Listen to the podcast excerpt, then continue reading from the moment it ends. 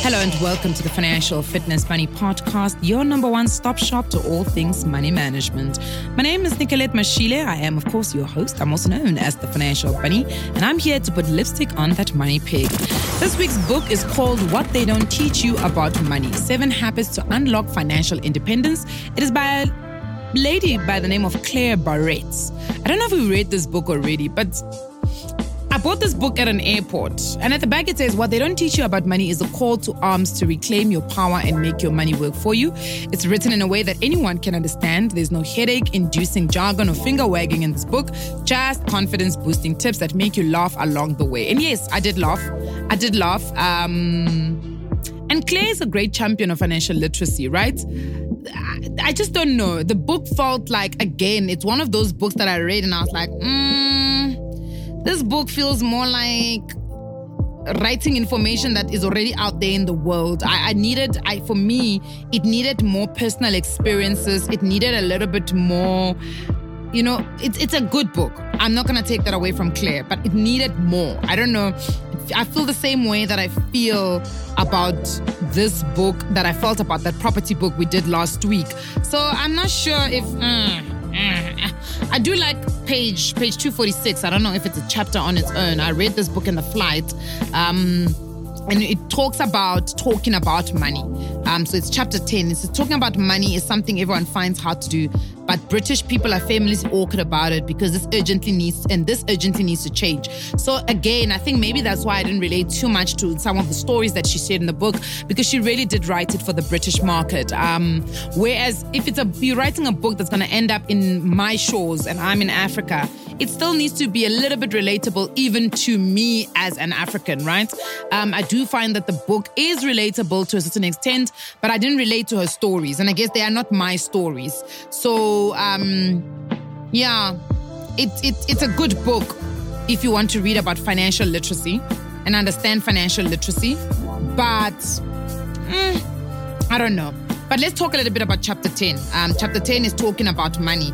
And if you go to page 246, she speaks about talking about money with your partner, which is very, very important because um, she says judging a prospective partner's attitude toward money starts before you are even before you've even been on your first date, coffee or dinner, swanky restaurant or street food, and then you have the vexed question of how to split the bill. Many people don't even speak about splitting the bill on that first um, engagement that they have with another person that they potentially would like to date. And it's important. And I always find that in African context, most men will either from the beginning they'll talk about it or they will overcompensate and they want to um, create this precedence that they're going to be paying for dates. And then later on in the relationship, people start getting tired and over it because actually, why are you expecting me to pay for all of our dates if we're supposed to be equal partners?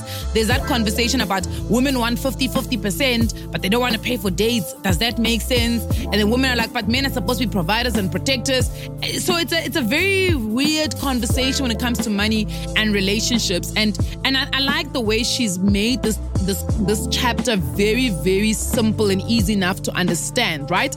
So she says whatever your decision is on the conversation around money with your partner will come down to your individual money values. How well your values might interact with those belonging to a potential partner is sometimes described as your financial compatibility. If you are broadly in alignment, this is a strong foundation for your future relationship. But if there's a mismatch, it could end up in lots of arguments. And it's important to understand that every single one of us has a different experience with money or how we grew up with money, right? So for some people, they've got a very strong foundation with money in their lives because maybe they've just always had an overflow of money or their parents had really great the conversations around money, money management. Whereas some people that was never there. So they're having to learn that in their adult years and having to relearn their relationship with money and creating those solid foundational um, values with money. So you may date somebody that doesn't have the strong um, um, um, um, um, um, a financial management acumen, right? Um, that doesn't necessarily mean that your guys' compatibility is not great, but there could be a mismatch in timing. Same way we always talk about, you know, the timing of a relationship is important. You may find somebody who's really compatible with you, but the timing of you guys dating is maybe incorrect. Maybe they've just come out of another relationship. Maybe they're concentrating on, you know, building up their career. Maybe they've got, you know, they're going through trauma. They've lost somebody important in their life lives, and you come in and you're the perfect partner, but the timing is wrong. So I find that there's also a mismatch of financial compatibility sometimes with partners. Maybe somebody that you meet who started their career late and they're advancing. The, the career itself has great potential to make this person a lot of money. However, when you are finding them, you're already so over dating guys that have no money you are so tired, you no longer want to do it, and you just give up on this person because you just feel like, ah, uh-uh, can't be going half, half, halfies on a date or you look at this person, they're not driving the car that you think they should be driving um, based on their age. But what you're taking, um, what you're disregarding rather, is the fact that they may have started their career a little bit later than you. Maybe they went to university late. In fact, I know a guy who is a lawyer now. Um, and he is around my age, but he got into law quite later on in life. So he obviously wouldn't be at the same level as lawyers that I know who are my peers, simply because he started his law career later. But the fact that my friends who are lawyers are demonstrating a different type of wealth category based on the career that they've chosen shows that there is potential for this career path to start building wealth, right? And if this person has done so much with the little that they've had, with the amount of years that they've been in the career, shows that maybe our financial compatibility does exist. However, they've just started their careers a little bit later. Some people start their businesses later. I mean, we look at Colonel um, Sanders from KFC. We look at, there's many entrepreneurs, in fact, who really got their big break later on in life. It does not mean that person is not financially compatible. And I think it's a very dangerous thing to, to try and measure compatibility of finances based on how much money the other person has. There's no way, there's no way your com- compatibility can be based on um, how much money a person has, right? It has to be based on what type of values does this person have?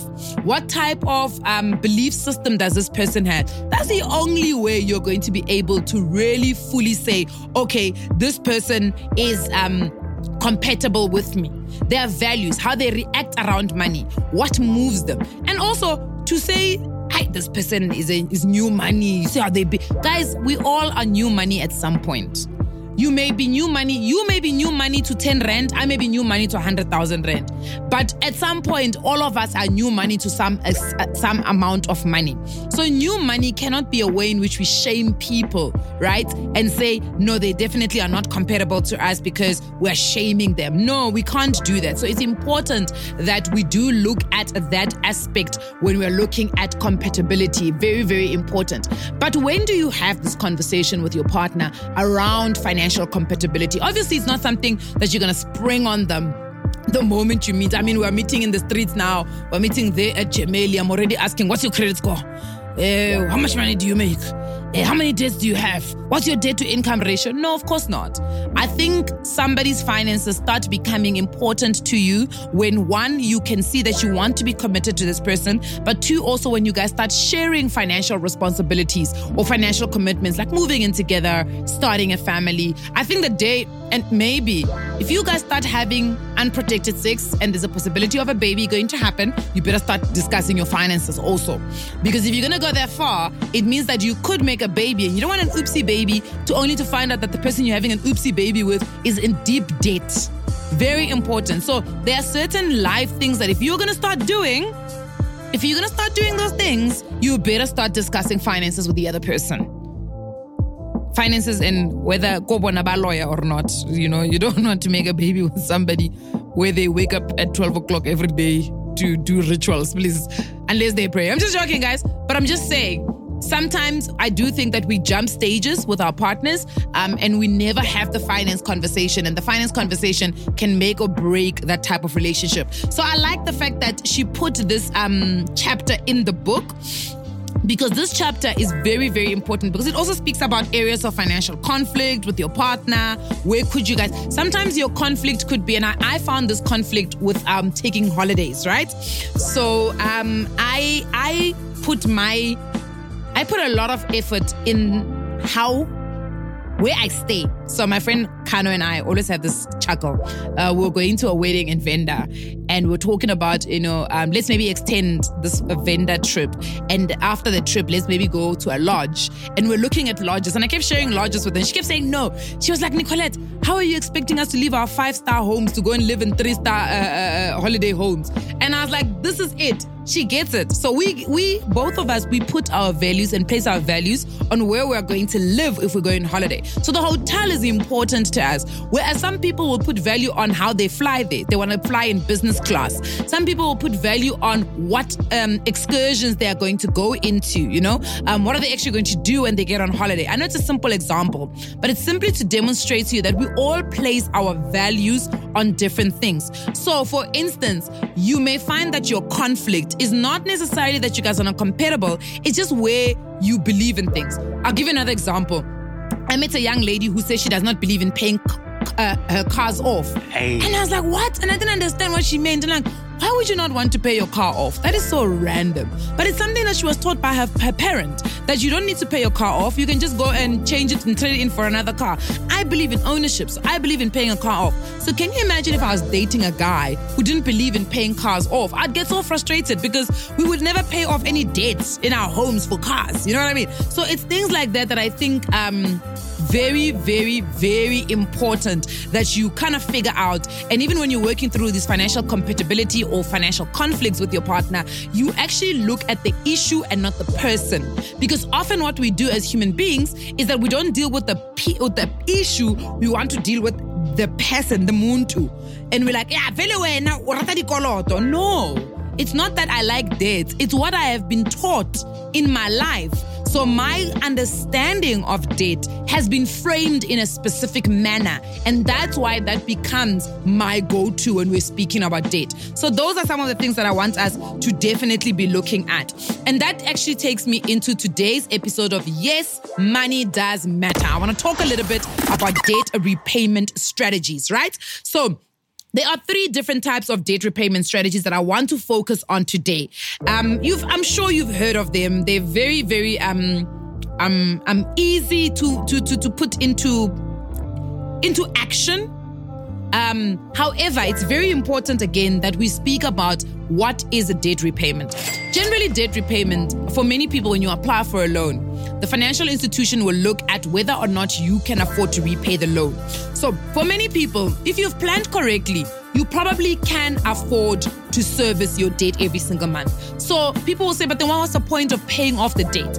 We want you to pay off the high interest rate debt because we know it's an expensive debt, right? So the higher the interest rate, the more you're going to pay overall on that debt. So that's why it's important to pay it off. Right. But you do need additional money to pay off because when they work out how much you need to pay every single month, that is what we call your minimum monthly repayment.